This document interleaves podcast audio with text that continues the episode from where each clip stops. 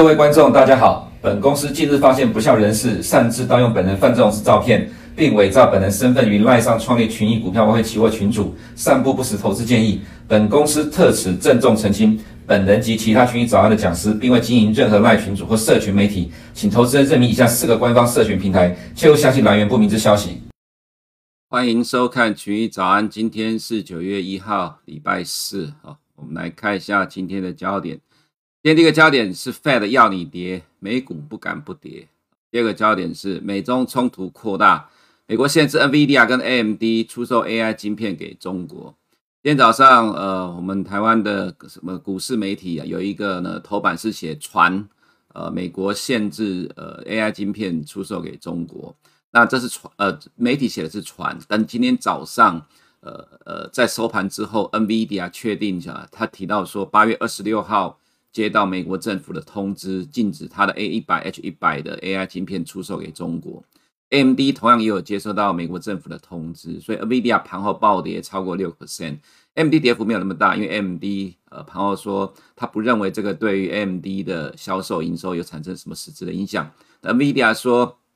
啊、在盘后说说如果呃美国政府这个限制令呃确定的话，对第三季的营收会影响大概四亿美元。那么现在美股期货下跌，纳斯达的期货呃跌的幅度是在三个十三个期货指数里面跌的最大的。那么台积电 ADR 呢，盘后大概跌了零点九个 percent。不过呃 ADR 的盘后其实没什么参考性，要看今天的台股会怎么做反应，因为毕竟 NVIDIA 跟呃 AMD 是台积电的大客户了哈。所以呃这段时间美国股市一路的跌，今天的台股能不能抗跌呢？我们拭目以待。这是第二点部分，呃先讲了了哈。那么第一点，Fed 要你跌。美股不敢不跌，这很有趣哦。昨天晚上我们在看美股的时候，其实一样有同样的看法。虽然说，呃，在盘前美股是小涨的，可是我也一直在想，从上礼拜五的 Jackson Hole 之后，既然 Fed 的态度这么肯定的，这么坚定，那你还涨得动吗？或者反弹反弹得动吗？就这么巧呢？昨天盘前哈，昨天盘前在美股现货开盘之前，Cleveland 的这个 Fed 主席 Loretta Mester 他提到说。预计二零二三年 Fed 不会降息，Fed 有决心把通膨降回到两个 percent 的目标，即使美国经济衰退也要压制通膨。不认为二零二三年会降息，利率会维持在四个 percent 之上一段时间。其实不只是二月二十呃八月二十六号的 Jackson Hole 了哈，八月二十六号之前的 Jackson Hole 三个礼拜呢，几乎没有一个官员是鸽派，全部都是鹰派，而且而且一个比一个鹰。在八月二十六号之后，到目前为止讲话的呃这个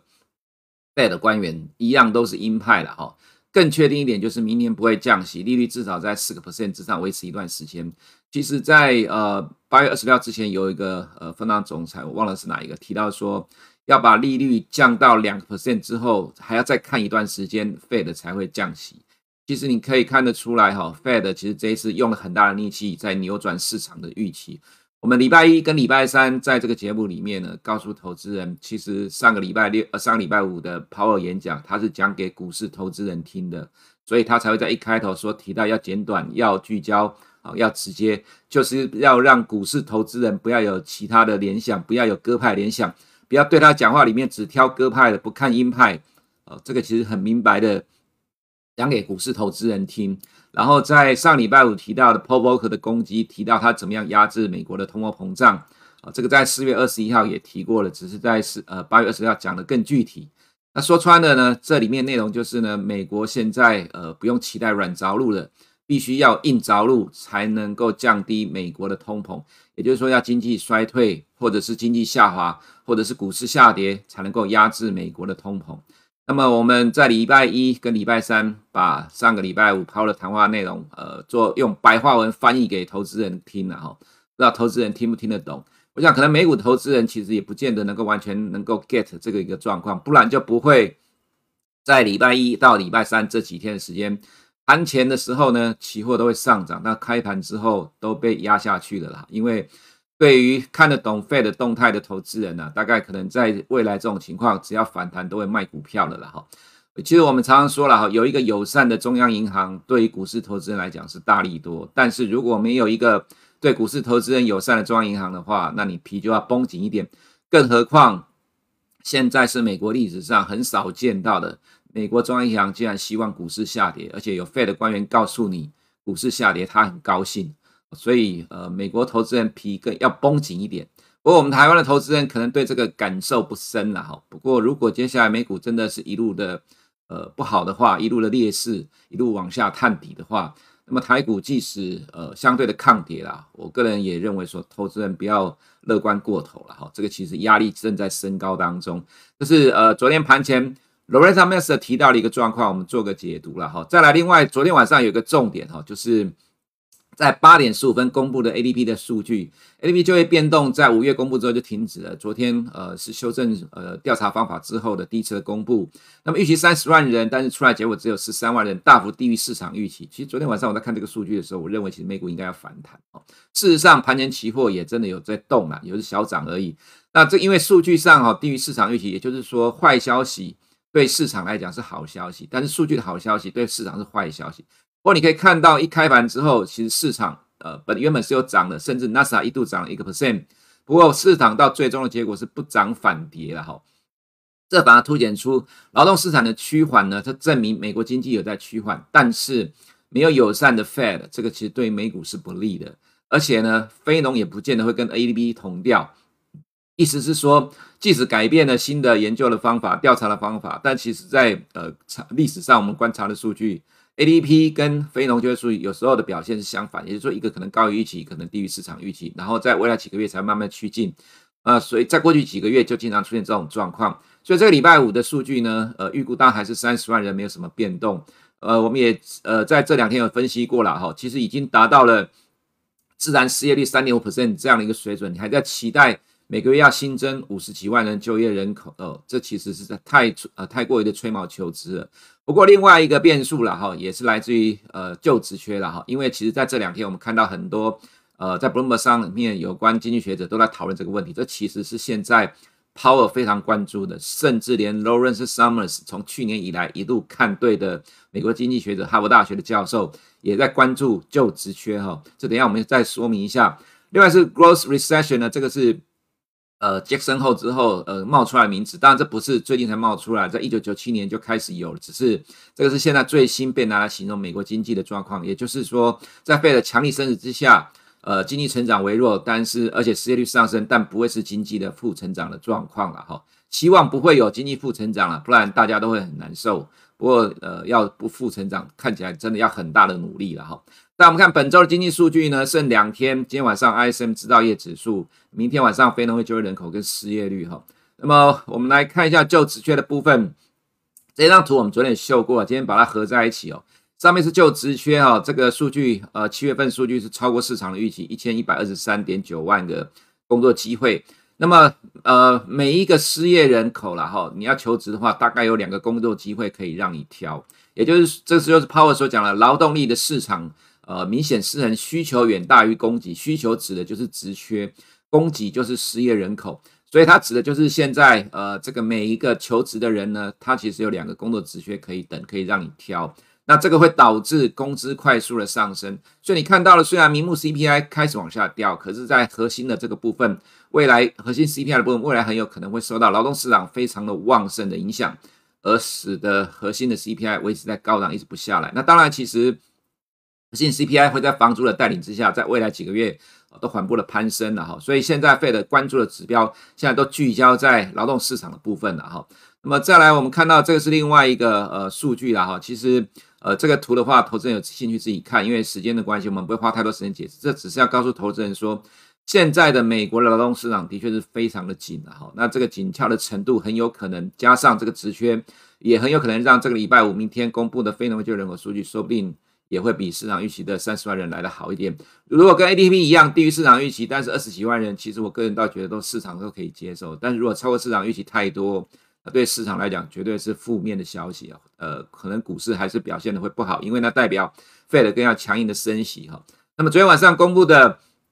ADP 预期是三十万人，实际是三点二万人哈，低于市场的预期，幅度蛮大的。那没有让股市上有了盘中一度上涨了，三大指数都有涨，那个纳斯达到呃最多涨一个 percent，但最终收盘是下跌的哈。今天晚上公布的 ISM 制造业指数预期是五十一点九，前期是五十二点八，若符合预期的话是较前面往下掉了，这也是坏消息。可是呃，坏消息不见得会对现在的美股带来正面的帮助，因为 Fed 要股市下跌哦。不要觉得我们这样讲的是危言耸听呢，其实你只要去仔细分析里面的内容，在这几天很多的新闻或者是 YouTube 上面都有在陆续分析。上礼拜五呃呃鲍的谈话，的确呃现在大家的看法都趋向一致了，Fed 其实就是希望股市下跌了，所以不要看不懂。那如果这个数据不好的话呢，其实对于市场我个人觉得也是不利的啦哈。那么今天晚呃明天晚上公布了非农就业人口预期三十万人，前期是五十二点八万人，刚刚分析过了，不再多讲了哈。另外一个重点，我个人觉得平均时薪呢，因为现在 Fed 呃 Power 很关注职缺太多的问题，所以呢这会影响到未来的工资不断的上升，所以礼拜五的平均时薪也很重要。如果是高于市场预期的话，或符合市场预期，其实对市场呃股市都会是负面的压力了哈。另外看利率的动态了哈，两年期的公债殖利率已经创了波段的新高，它正在反映呃近期正在往上调整的利率期货的市场哈。那么十年公债殖利率也突破了短期的盘整区间呢，来到三点一九了，这个也是造成今天 A 股的下跌的原因之一。虽然距离六月中的三点四九还有一段距离啦，不过我个人觉得会缓步的慢慢推进了哈。这个都在反映呃利率市场的变呃变动。那么，在我们看到利率呃期货的预测哈，这个现在预期今年年底会到三点八七 percent，超过了呃这个呃月点阵图预期的三点七五，也就是很有可能会来到呃三点七五到四点零之间。那么预明年底的预期一样了哈，差不多是三点八五，也就是说可能在明年的上半年升息到四或四点二五之后，下半年就可能会降息的，市场仍然是这样预期的了哈。那么大家看到各个月份的部分，九月升三码最高，十一月升两码几率最高，升到了三点七五。那么十二月的话，升一码几率最高来到了四点零。那市场认为明年二月是不会动的哈，维持在四点零的状况哈。那么十年债的殖利率跟美元的走势，与盘中是有点脱钩了哈。在十二点之前是大致上是一致的，不过在后面殖利率上涨，美元就没有拉起来。不过整体的角度来讲，我觉得呃美元的走势今天仍然算是强势的震荡，虽然欧元涨了零点三个 percent。不过，呃，其实欧元的状况，我个人也觉得有新的进展。新的进展可是在意大利的部分了哈。另外一个是日元也在持续的贬值，呃，黑田东彦呃重申维持宽松货币政策，所以日元的贬值也有助于美元的强势了哈。那么再来，呃，在美股的部分，经济数据的好消息是股市的坏消息，但经济数据的坏消息还是股市的坏消息，这就是刚刚前面我提到的 ADP 的状况了哈。再来就是这一波，从今年年初一月以来就一路看空美股的 Morgan Stanley 的大空头 Mike Wilson，他是 Morgan Stanley 的 CIO 跟美股策略师哈。他提到说 S M P 五百会在破六月的低点，那么三千四百点是美国经济成长衰退或软着陆会反映到的位置。那么如果美国经济真的衰退的话，那么 S M P 五百会破三千点。这是 Michael Wilson 讲的啦，不是我讲的啦，我只是拿出来做参考。我们常常在节目中提到哈。其实看美国市场，你一定要去注意某些市场知名人士的看法，因为这个金融市场发展了一百多年，非常成熟了，有很多呃绩效卓著的操盘人或者策略师，那都会有很多的跟随者或者是粉丝，那它会形成一股力量，呃，让市场跟着这样的预期在走，所以你必须要去跟随着或者去了解追踪这些知名人士的看法。那么从今年以来一路准的 Michael Wilson 提出了新的看法，会不会对市场有影响？我个人当然觉得多多少少有影响，因为大家都会抄功课，今年以来谁最准就去照着他的方向来做，至少短期之内觉得他不会出错。所以这些呃知名人士的看法，你还是要去留意了哈。当然我们来看到呃美股的部分哈，我们看一下这 Financial Condition 为什么要提这个呢？因为其实连续三次的 Fed FOMC 里面哈都提到说。升息的目的要让美国的 financial condition 趋紧，那趋紧的用意就是要让美国的消费降温，让美国的 financial condition 趋紧有两个状况可以达成，一个就是让利率上升，一个就是让股市的下跌。那下面这个呃，上面这个是 Bloomberg 的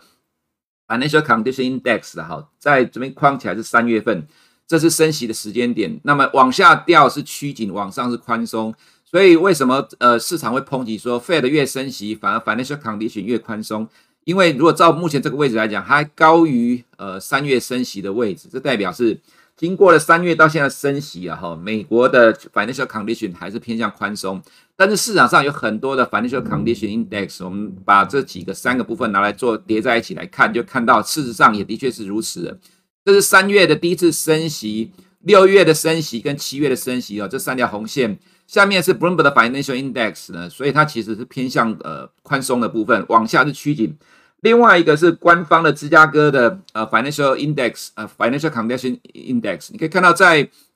六月之后了哈，往上是趋紧，但是呢，在七月的升息之后，反而是偏向宽松的，呃，反而是变松的。原因是因为美股的反弹，七月二十八号 FOMC 之后。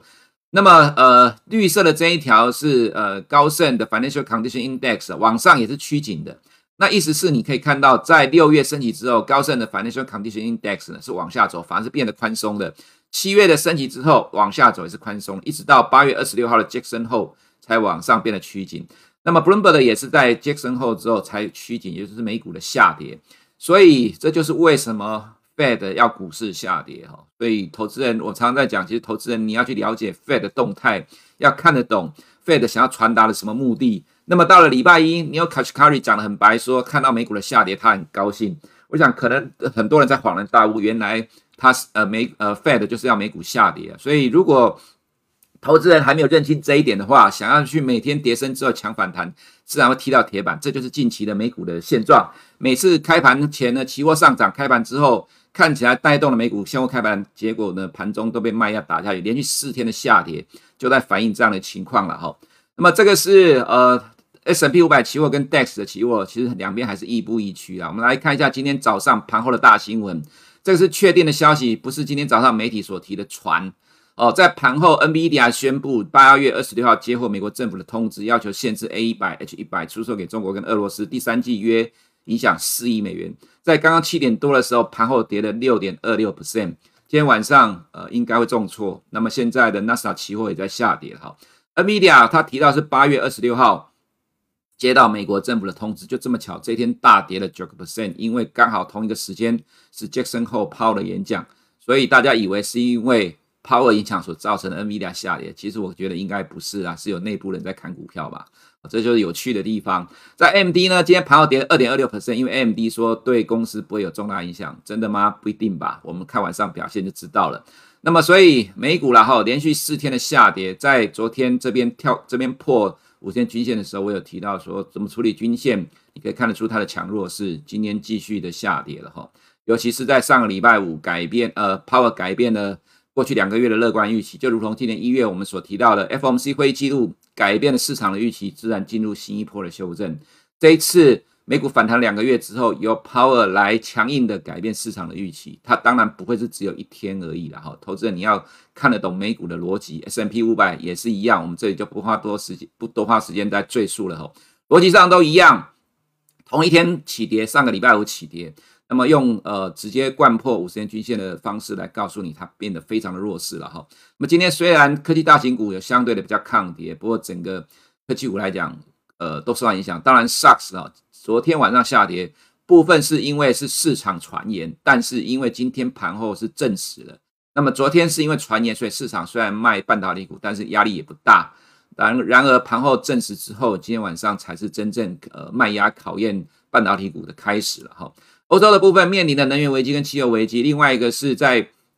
昨天公布了八月三十一号的 CPI 之后呢，很多的呃 ECB 的官员提到，呃下礼拜四的 ECB 要升息三码了哈，那这造成了欧元的反弹。八欧元区八月的 CPI 预期是九点零，实际是八点一，是在粉色的这一条九点一。其实现在在欧洲地区的 CPI 有人到十点，英国到十点一了，西班牙到十点四了，状况很差了哈。所以，呃，现在官员说要求要升三码，不过升三码呢，其实会产生其他的负面效应。我们先看欧洲天然气连续三天的重挫了哈，因为欧盟想要让呃天然气跟电价脱钩，不过我个人觉得这在呃短线上来讲就是消面消息面的激励而已。那么这个状况呃使得欧元呢，就刚才提到 CPI 让欧元是反弹，不过我个人觉得正常情况来讲应该会大反弹，结果只有小反弹零点四个 percent，为什么呢？你可以看到 DAX 昨天跌了零点九七之外。所以意大利跌了一点二二 percent，因为如果真的要大幅度的升息的话，首先遭殃的一定就是意大利。所以你看到易德的公债殖率利差又开始扩大了哈。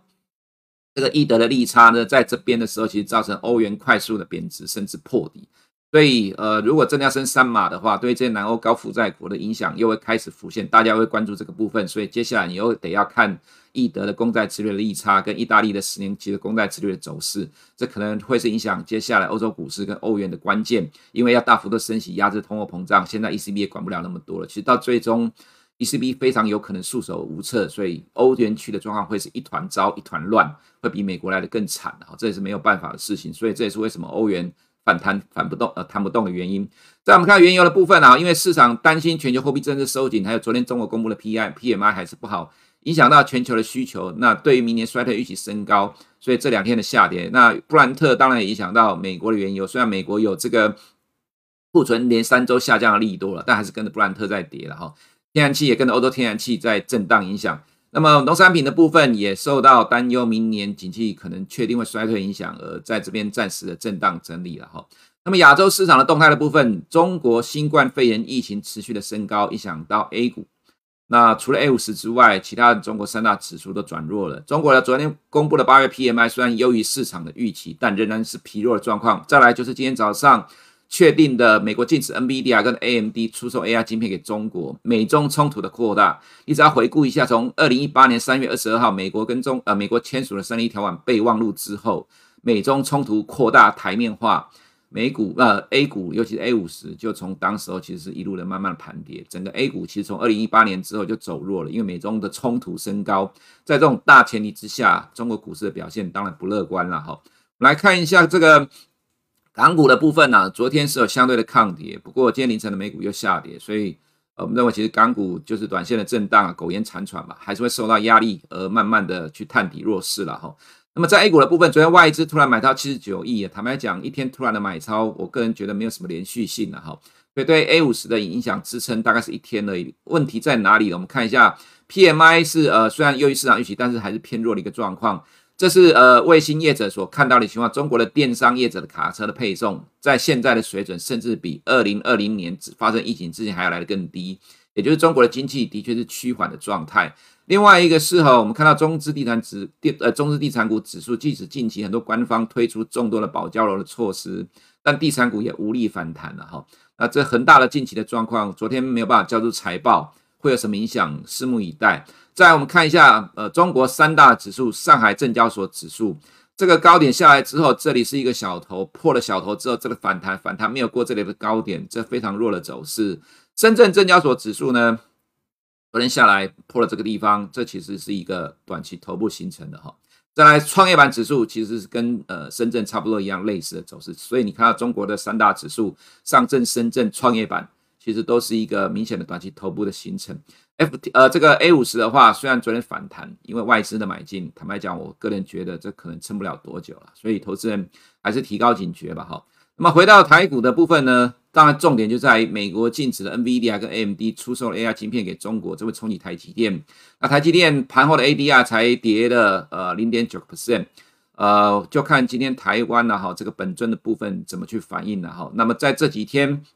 市场还是靠生技股维系市场人气很强，真的是有够强，所以台股昨天甚至没有跌，还是相对抗跌能够拉起来哦。但是如果美股这样的一路的不停的下去的话，坦白讲，台股能够撑多久，我也没有很乐观的期待哦。因为毕竟昨天整个亚洲市场几乎都在跌啦，虽然有人跌得多，有人跌得少，不过台股要。独强于全球市场之外，自己都不跌，去看别人都在跌，只有台湾不跌，这个到最终反而吸引更大的提款的力量出来，就是说在台股变现，因为台股很强，不让它下跌，你反而有利于想要在这个市场变现换现金的人在这里提款，哈，所以投资人你不要因为说台股独强就觉得很乐观，呃，就觉得说台股是世界呃第一永不会倒，哈，这其实可能要。呃，值得商榷了哈。那台积电跟这个台湾科技股指数其实一比对，你就可以明显看得出来，SARS 这一波跌的幅度算重，就是台湾科技股几乎没什么明显的下跌。台积电呃近期呃 ADR 跌的幅度也比本尊来的大，所以否则你还是要提高警觉啦。加上今天的这个消息了哈，因为毕竟 NVIDIA 跟 AMD 是台积电的客户大客户，这是第一个，而且呢。